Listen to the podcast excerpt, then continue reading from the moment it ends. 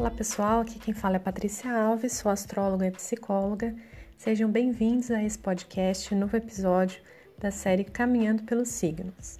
Pode ser que você já conheça algo do meu trabalho, mas caso não conheça, eu sou criadora da página Psiconectando no Instagram e Facebook, onde eu compartilho conteúdos, textos sobre astrologia, realizo leituras de mapa astral para adultos, crianças, casais, além dos trânsitos, previsões astrológicas e outros atendimentos personalizados que você pode agendar através dos meus canais nas redes sociais. Hoje eu estou aqui para falar sobre a Lua em Ares.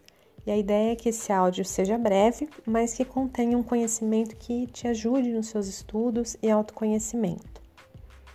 Para ter uma ideia mais ampla sobre a Lua na carta natal, é importante considerar outros aspectos, não apenas o signo, mas também se há planetas próximos da Lua, em qual casa astrológica ela está, ou seja, em qual área da vida, e como estão dispostos os demais planetas também que tenham alguma conexão ou que façam alguma conexão é, entre eles, de forma a integrar uma interpretação de todo o mapa astral. Mas em termos gerais, é o que eu vou comentar aqui. É, a lua no signo de Ares, ela se expressa em um nível instintivo e irracional. É, há uma dimensão selvagem e cheia de vida. É, o elemento fogo dá essa, é, essa energia, né? Essa energia inicial de vida, de pulsão de vida. É uma lua que lembra muito os mitos das guerreiras, as amazonas, é, as deusas leoas, ou é, com algum aspecto instintivo muito forte. É, a força feminina mais instintiva, calorosa, apaixonada, tem muito a ver com essa lua, de uma energia primordial, que Ares é o primeiro signo do elemento fogo e de todo o zodíaco também, ele é o primeiro signo. Então, é essa fagulha inicial, né? São mães geralmente é, com, com uma tendência a ser mais calorosas, com uma personalidade muito forte e pode ser um pouco também autoritária, né? Do tipo que realmente impressiona a criança, né? Estimula também a autonomia dos filhos. É, pode ser até é, de uma forma precoce, né? Os filhos se tornam independentes muito cedo, são mães com essa característica de serem guerreiras e corajosas.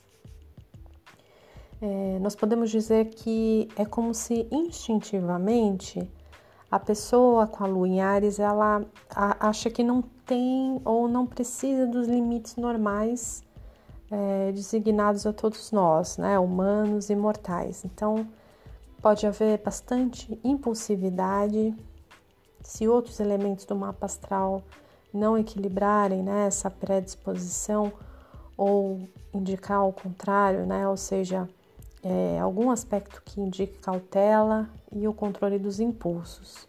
É, a lua no carneiro tem a necessidade de ter a sua própria autonomia, né, de alguma forma se sentem íntimas e amadas, acolhidas, né, quando conseguem expressar a sua individualidade mesmo, aquilo que elas são. E não tem muita paciência, geralmente, para esperar o tempo certo das coisas. Né? Elas são inquietas, têm essa natureza mais inquieta e diante de alguma situação de pressão, a tendência é reagir imediatamente aos desafios, né, aquelas situações mais desafiadoras do cotidiano.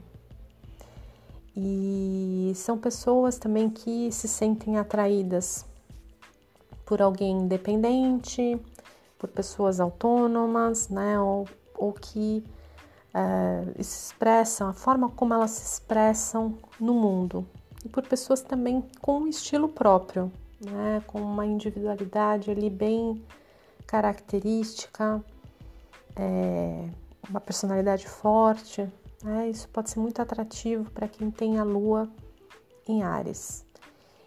É, a relação com a mãe nos primeiros anos de vida pode ser bastante estimulante, animada, entusiasmada, né? E um tanto competitiva, especialmente se é, a mãe é mãe de uma menina, né? Pode indicar ali alguma competição que diz respeito à energia feminina, né? Há ali um, algo de uma batalha, né? Que, que precisa ser canalizada e, e equilibrada para que a criança consiga se desenvolver, se fortalecer, né? É, e a criança precisou, de uma certa forma, mostrar o quanto ela é rápida, o quanto ela é corajosa, né? Então, como se isso fosse um símbolo, né, do afeto, de, de que ela realmente é amada, né? A autoestima, ela, ela passa por isso, né? Por essas qualidades, de quanto ela é veloz, do quanto ela é capaz de enfrentar os desafios, de lidar com as situações é, de perigo, né? Ou é, brincadeiras um pouco mais realmente estimulantes, né? Em que ela mostra ali o quanto ela é destemida. Além disso, por Ares ser um fogo cardinal, ele está vinculado à energia dos inícios. Então há um impulso dirigido, que ele é, é pioneiro, autêntico, autoconfiante, né? O fogo é espontâneo e não se preocupa muito em guardar as emoções. É o que está sentindo, tem essa necessidade de expressar de uma forma apaixonada. A Lua precisa se autoafirmar de uma certa forma, dizer o que deseja, o que quer ter uma paixão também na vida, né? Seja um relacionamento afetivo ou uma atividade.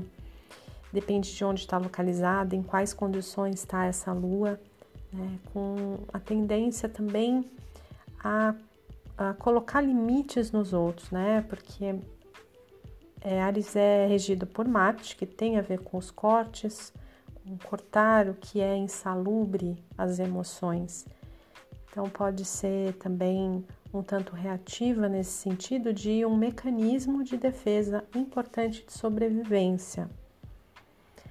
É, se você não sente que essas características têm a ver com você ou com seu parceiro afetivo, cônjuge, parceira, com alguém com quem você se relaciona, um familiar, com essa lua, é porque nós não somos apenas a lua, temos outras qualidades do mapa astral temos Vênus, Sol, Mercúrio, somos tudo isso, né? Uma infinidade de outras características especiais e fatores que trazem uma combinação única, né? E que fazem parte de um estudo mais aprofundado, que é a leitura do mapa astral. Nos próximos episódios de podcast, nós veremos um pouco mais sobre a Lua, signo a signo. A ideia desses podcasts é uma introdução, são conteúdos gratuitos que eu estou preparando para vocês, para que tenham uma base de conhecimento, uma compreensão inicial. Porém, já é um pouco mais profunda, para que vocês tenham acesso a esse conhecimento milenar e tão valioso da astrologia. E para entender mais ou tirar dúvidas, é muito importante fazer uma leitura com um astrólogo, para que se possa ter informações mais precisas e realmente de acordo com a sua carta natal. Espero contribuir positivamente com vocês, que possam me acompanhar nos próximos episódios caminhando pelos signos. Até a próxima, pessoal!